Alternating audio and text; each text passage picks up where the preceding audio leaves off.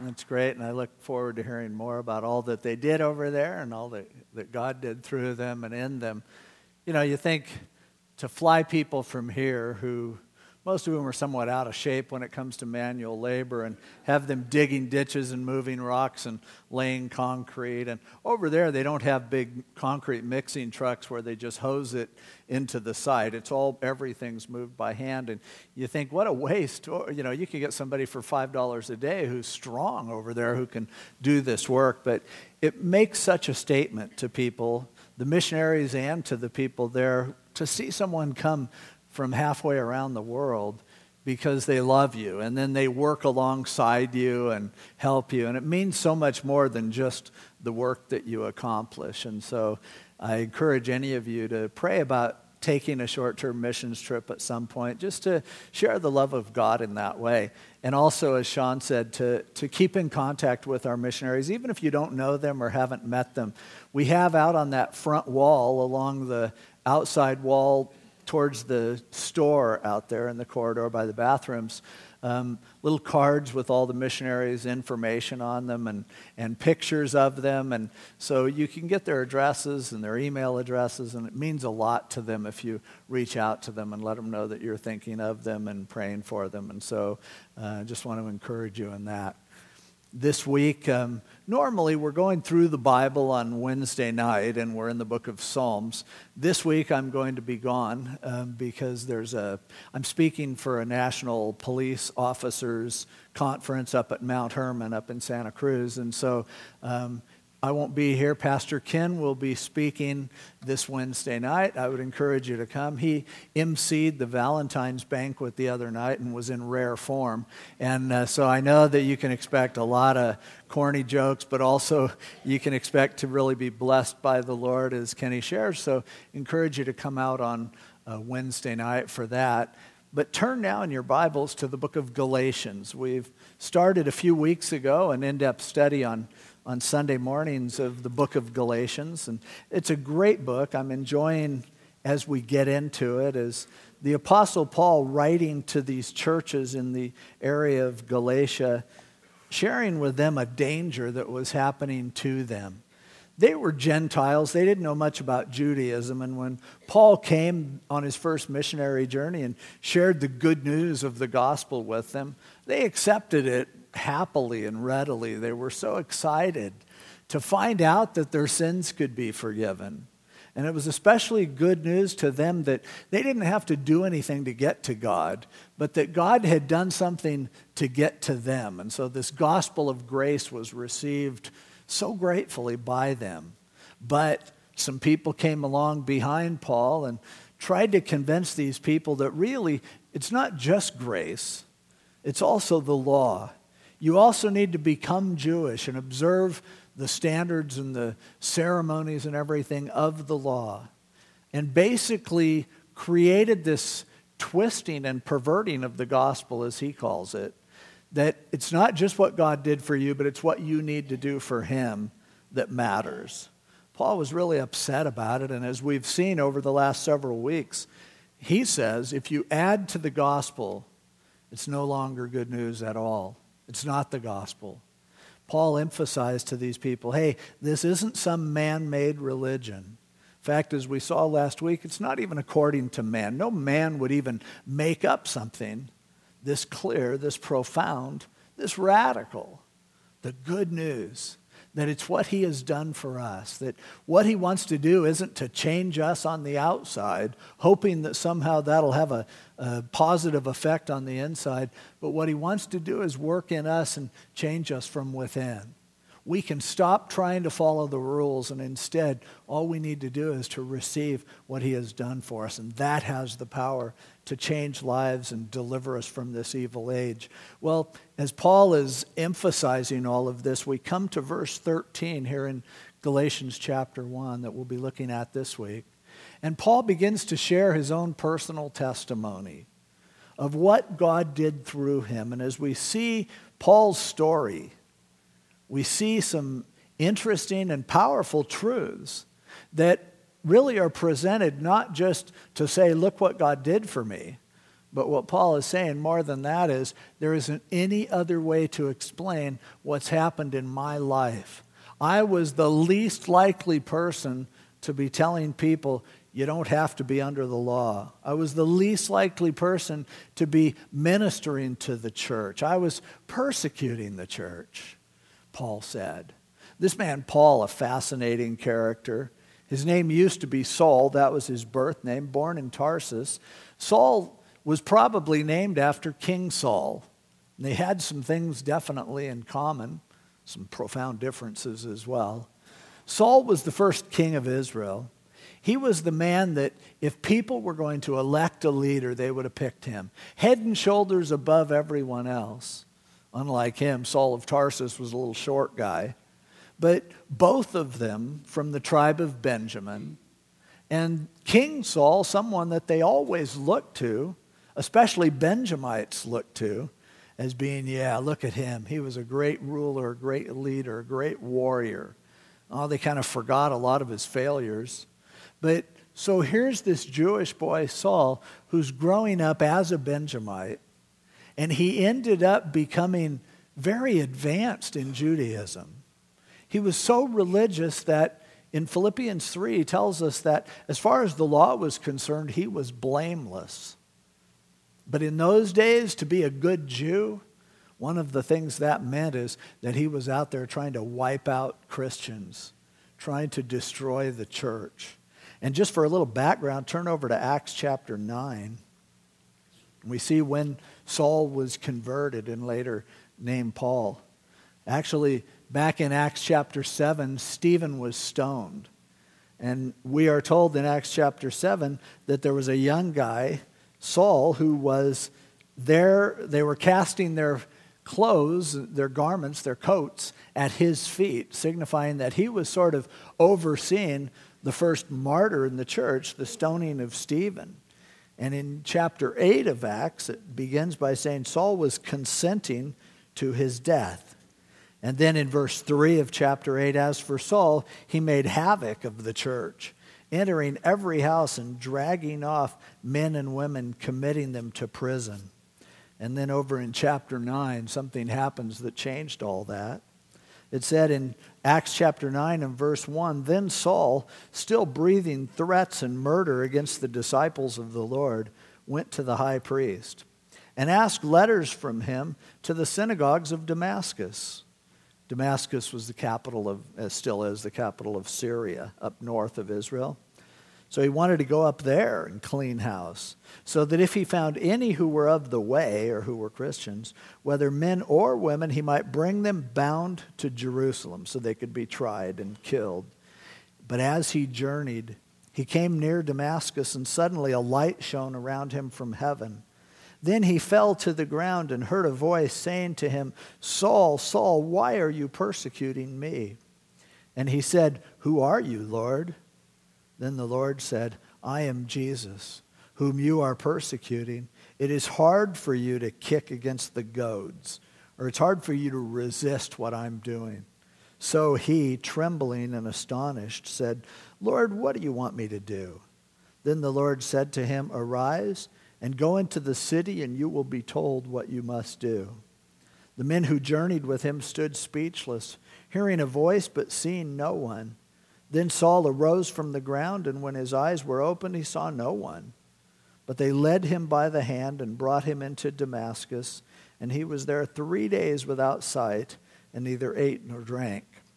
As you read on, you'll see that God came to a man named Ananias there in Damascus and told Ananias, There's a guy named Saul who I've given him a vision that a guy named Ananias is going to pray for him and he'll receive his sight. So go, you know, I'm going to send him and you're going to get together. So God brought Saul to Ananias. Ananias prayed for him. He received his sight. He was filled with the Holy Spirit and thus began one of the most powerful ministries in the history of the church as he began to immediately share the good news of the gospel of Jesus Christ. And he, we also see Paul's account of this this is Luke's uh, recounting of it, but Paul in Acts chapter 26 tells the whole story again before Agrippa and Festus, and he shares all of what happened and how after that it says that he was convincing people that Jesus really was the Messiah.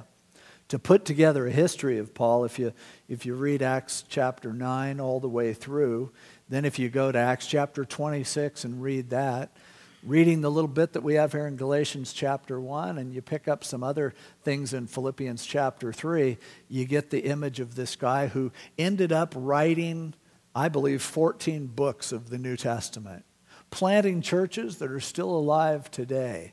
An amazing guy with amazing set of accomplishments. But he's a man who, though having it all, as a leader of the Jews, probably a member of the Sanhedrin, because he, as he tells Agrippa there in Acts 26, that he cast his vote in order to kill Stephen, and so, or you know, one of the martyrs, and so as a member of the Sanhedrin, he'd have to do that. He was also a member of the Pharisees. The Pharisees were a group of Jews who were very, very righteous.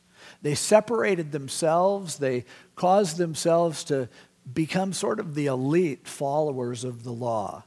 They had a lot of run ins with Jesus because he came to show people that they needed help, and Pharisees didn't really think they needed help. But Paul was one of those.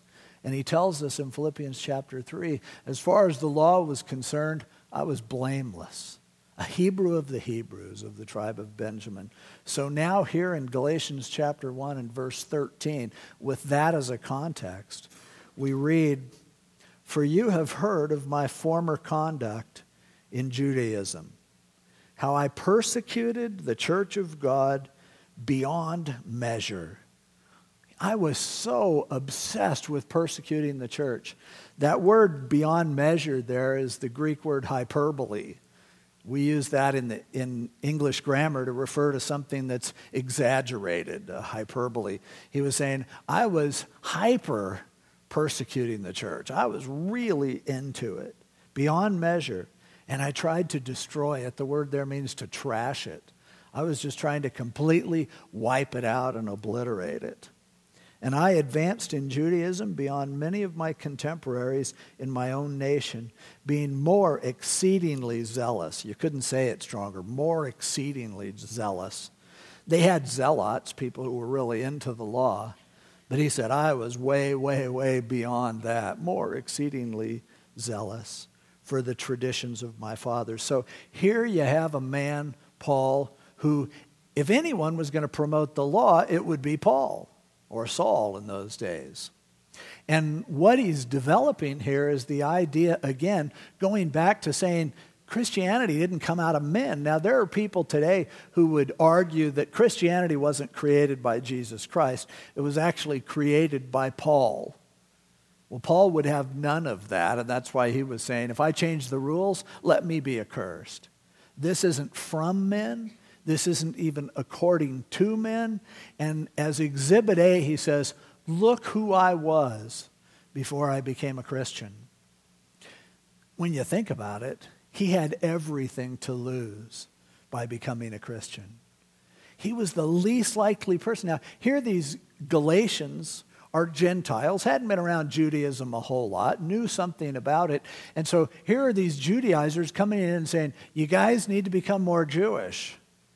But here is the Hebrew of the Hebrews, the one who the law didn't show him anything because he f- considered himself to be blameless before the law. And he is saying, look, these guys who are telling you to follow the rules, I followed them better than any of them. And I'm here to tell you that's not where it's at. That's not what you need to do. It's one thing for a really unrighteous person to tell you, oh, you don't need to follow the rules. But it's another thing for someone who had achieved so much to say, no, that is not where it's at. What could possibly be motivating Paul, who had reached the, the top for what he could do with his life, for all that he was trained for? Here, he was one of the leaders. He had the best education you could get at the feet of Gamaliel, who was the grandson of Hillel, probably the greatest Jewish rabbi ever. It, he had it all.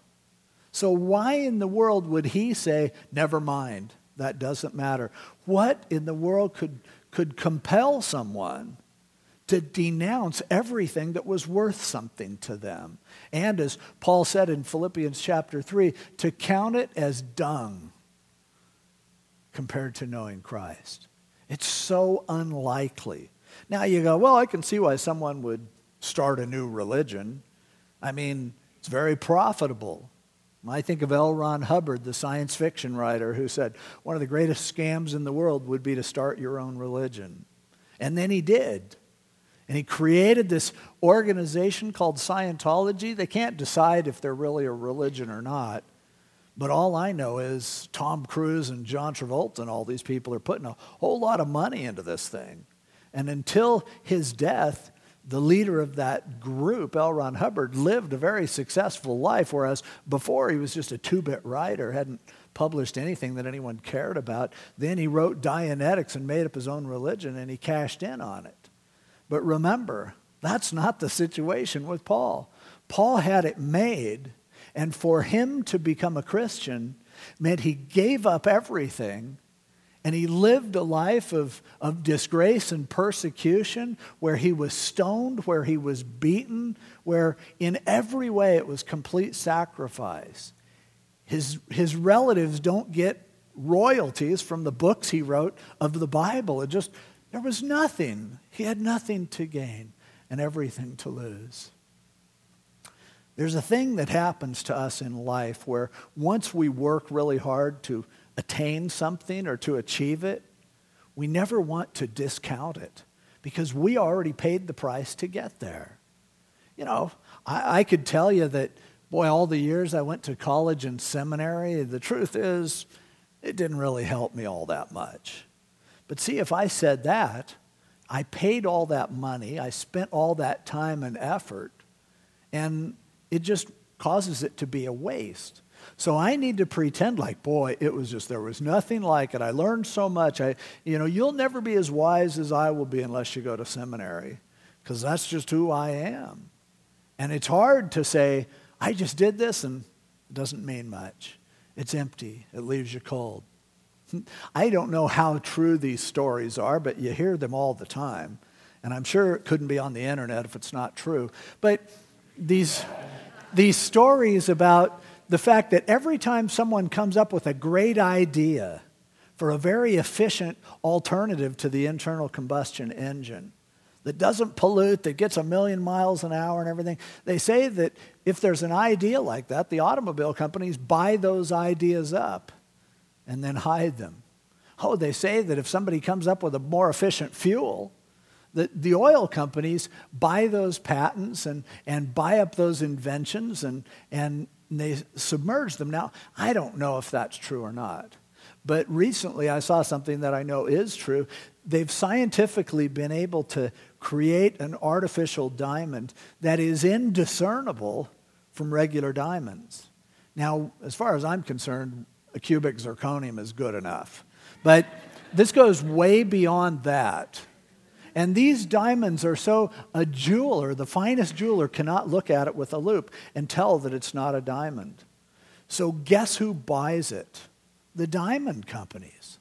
And there's a machine that costs like $100,000 or something like that. That's the only machine that can discern the difference between one of these artificial diamonds and a real diamond. There's only one factor that's slightly off that causes them to be able to determine the difference. And so the diamond company, De Beers and others, buy those machines so that no one can even tell the difference and they maintain control. Why do they do that? Because they have put billions of dollars and many, many years into convincing people that that little crushed piece of coal that shines and sparkles is a girl's best friend. Is something that you need to invest in and it's very valuable. So, what happens to them if we find out that, hey, a machine can make it easily? It doesn't take millions of years. Well, it's up, it's over. Their little scam is broken, and so they have to control it. And so an alternative technology comes up and they go, hey, we can't let that get out to the masses. And so they have a big campaign to try to convince you that these aren't as good as diamonds, but for some reason they want to own them at the same time and control them. And what's going on there? It's looking out for your own self interest. It's, it's saying, look, I've worked hard to attain what I have, and I don't want somebody to come along and take it away. And that is how legalism is propagated. And that is what the natural thing for Paul would have been. For him to go, you need to be a Hebrew of the Hebrews. You need to be blameless before the law. You need to be more like me. But something happened to him that though he's the most unlikely candidate to become a Christian, he was persecuting the church. He was trying to trash the church. And now he's leading. He's introducing people to the gospel. This man who followed all the rules is now saying you don't have to follow the rules. It's crazy. How does that happen? Verse 15 starts out, but. Verses, verses 13 and 14, Paul says, Look, here's who I was. Here's the story. Here's who I am. But when it pleased God, who separated me from my mother's womb and called me through his grace to reveal his Son in me that I might preach him among the Gentiles. He says, Something happened. That but, that change, that twist of the story that happened on the Damascus Road wiped out everything that was going on before. Meeting Jesus Christ, hearing his voice, seeing him changed everything miraculously for him. And now he took everything that he had worked for and he said, I consider it dung compared to knowing him. I like the way here in verse 15 that he describes his conversion. He says, It pleased God, something that God wanted to do, who separated me from my mother's womb and called me through his grace. He separated me. Aphorizo is the, is the Greek word there. And it's a word that means, it's interesting, the same word is where the word Pharisee comes from. It's a word that means to, divide, to mark something out like a border. The horizo part of it is where we get our word horizon. And it means to draw a line that separates something from someone else, to put down a border. Now, the Pharisees did that to themselves, and that's why they were called Pharisees because they drew a line in the sand and said, We are going to be different. We're not going to be like you. We will put a border around ourselves to protect ourselves from the unclean masses. But Paul uses a play on words here, and he says, What happened is, because it pleased God, he drew a line around me. He picked me. He chose me. He's the one who separated me. He did this work. And it was from my mother's womb, and He called me through His grace. The work of God in saving a person. He said, Before I was even born, God said, I see you, and I'm pleased to choose you, and I'm going to draw a circle around you. Paul didn't know it when he was a baby. He didn't even know it as he was living his life and trying to follow the law. But the day come when he, came when he met Jesus and he realized, you know what? There's been a cone around me all along. There was a choice that happened before I was even born, whereby God chose me. Now, this gets into heady stuff. This gets into very complicated things. When we talk about God choosing us, Paul, over in Ephesians chapter 1, said that this choice happened before the foundation of the world, not just back before I was born, but before the world even began. Paul talks about this a lot in Romans 8. Peter talks about it in 1 Peter chapter 1. God choosing people to be saved. Now, this has also divided churches and Christians for generation after generation because we see this and we go, wait a minute. How does this work?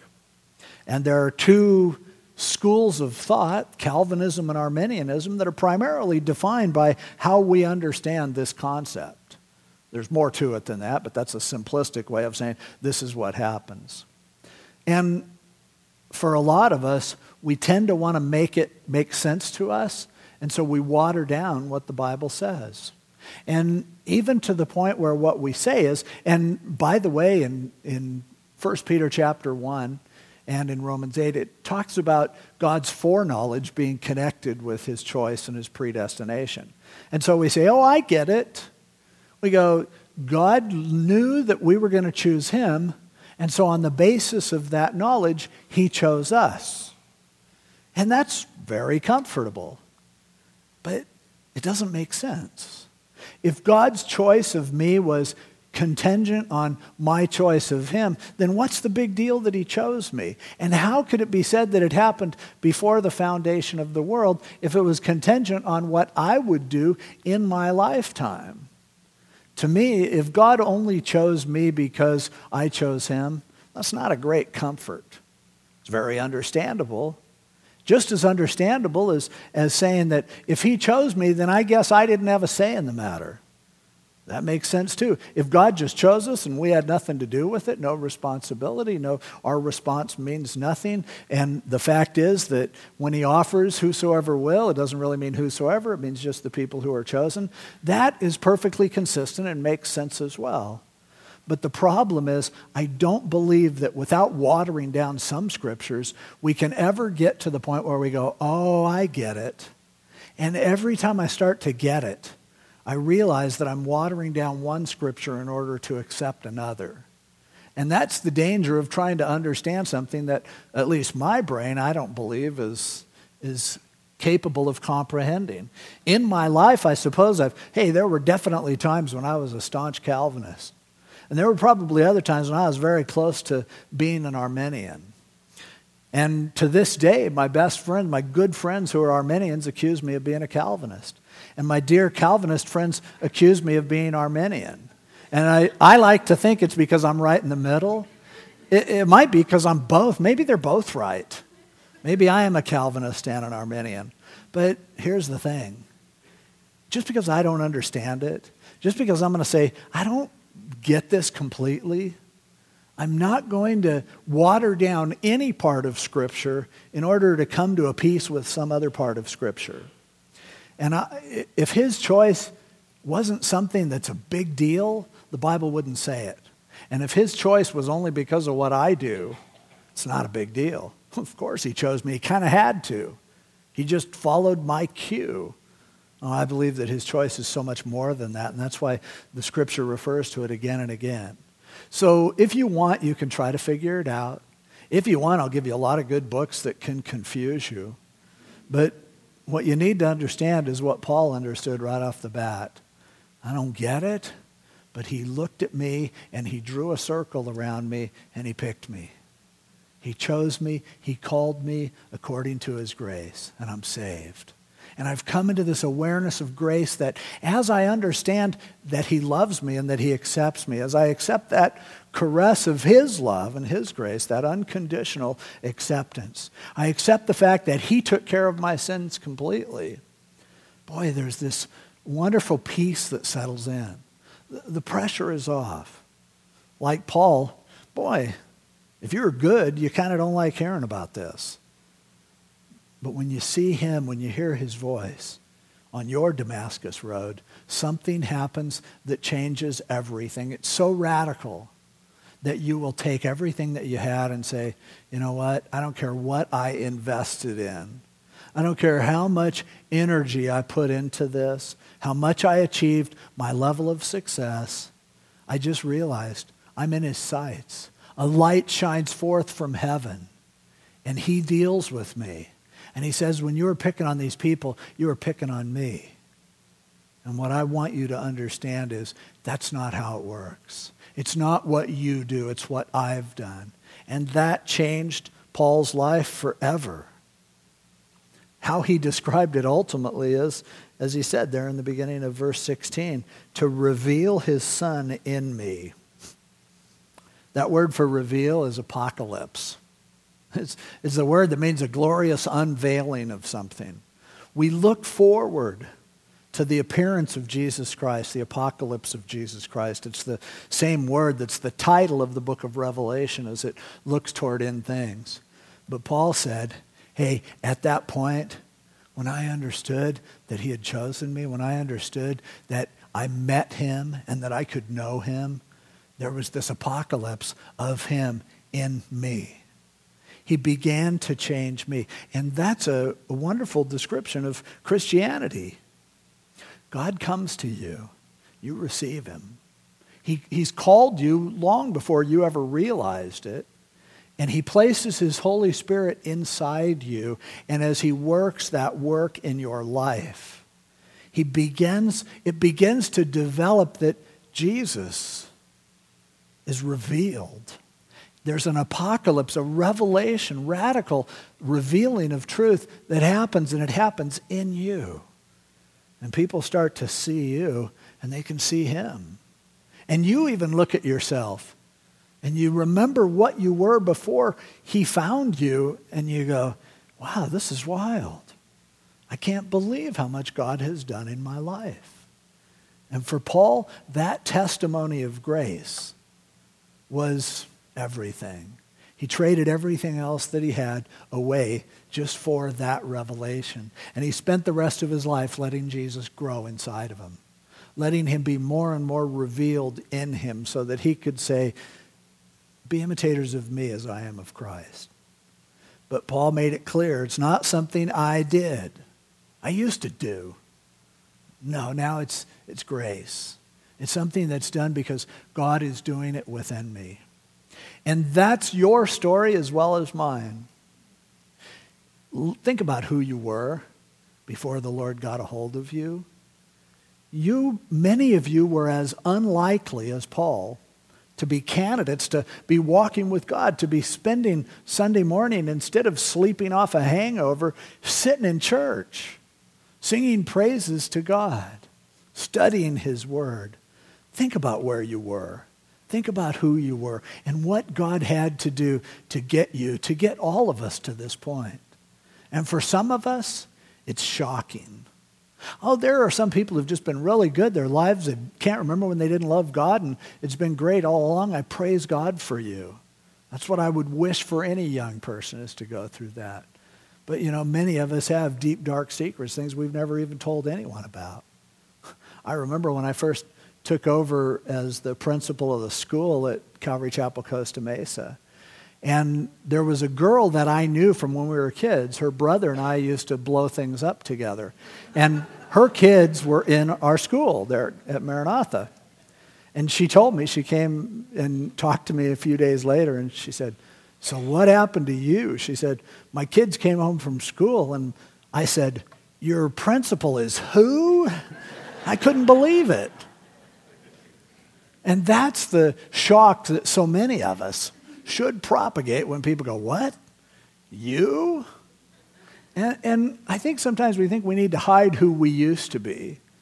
You know, get the tattoos removed and clean up the history and don't tell anybody anything because oh, I don't want people to know who I used to be. And when we do that, all we do is destroy the testimony of God's grace, where we can share, look, here's who I was. It was very unlikely that I would accept Jesus Christ. But he miraculously appeared. For Paul, all those years studying Judaism, it was something that was in his head. He knew all the stuff, but he had never heard the voice of God. And he had never had God inside him. And when that happened, it changed everything. Maybe some of you have been very religious your whole lives and you've had it all up in your head, but nothing has ever surprised you about God. You just have all the answers, and you know, and you're very comfortable with it. And I feel bad for you because it's real hard to go from being religious to where you enter into a relationship with God. All that righteousness of yours means nothing. It's as filthy rags compared to meeting God personally and knowing Him personally. Now, some of you, this is hard to relate to because you go, oh, I was never really that bad. For you, I want you to think of what could have happened to your life, what you could have become if you had just made a couple of bad decisions somewhere along the road, a couple of differences, how fouled up your life could have been. Those things that you thought of in your head that you never shared with anyone, and yet, what if you had gone for it? Where would you be? For every one of us. We are trophies of God's grace. If we've come to know him, it's so unlikely. Nobody could have predicted it. No one could have thought that this is how we would turn out. There are some people who start really well. They completely foul their lives up. That too is a miracle. It's miraculous how low some people will sink who had a great start in life. But whatever the case, God wants to be in a relationship with you, and it's dependent only on His grace, only on what He has done. The good news is you don't have to be good. The good news is it's not depending on what you do to achieve anything with God. The good news is He'll do it for you. He'll clothe you in the righteousness of His Son. He will reveal His Son in you. And when people see you, they'll start to see Him because of this unlikely change that happens by the grace of God. And that is great news. To live your life any other way is foolish. I read last week about a, well, the show um, Everybody Loves Raymond with Ray Romano, big hit TV show up in the top five for the last seven years, and they, they quit making it finally. The last show, Ray Romano came out with the studio audience, and it was an emotional time. And they said that as he talked and they were asking him questions, someone said, So, seven years of this kind of success, what do you do now? And he said, Seven years ago, I left New York City and I packed my bags and I moved to Hollywood to seek my fortune. And he said, When I got to Hollywood, I opened my bag and my brother had put a note in there. And the note said, Ray, what will it profit a man if he gains the whole world and loses his soul? And he said, So now I'm going to look for my soul. I pray that he'll find it. I pray that his brother will be able to share with him, that God will do other things, because the truth is, it doesn't matter what kind of worldly success you have, at the end of it, there's going to be this emptiness. And as Ray Romano stood there before that audience, tears pouring down his face, talking about this, there are some of you who, maybe right now, there are tears inside because you realize everything you've worked for doesn't satisfy, hasn't clicked, it's not working. I have good news for you. God wants to turn things around. And no matter how much you've fouled your life up, or no matter how much you've chased the wrong golden ring, Whatever it is that you've tried to do to fulfill your life, it's a lot simpler than you think. It comes down to the gospel. Good news. Trade away the junk that you've been valuing and instead receive the work of God. The weight should be lifted off of you. Well, what rules do we follow? You don't follow any rules. Well, what do I need to change? What do I need to become? How do I adjust my life?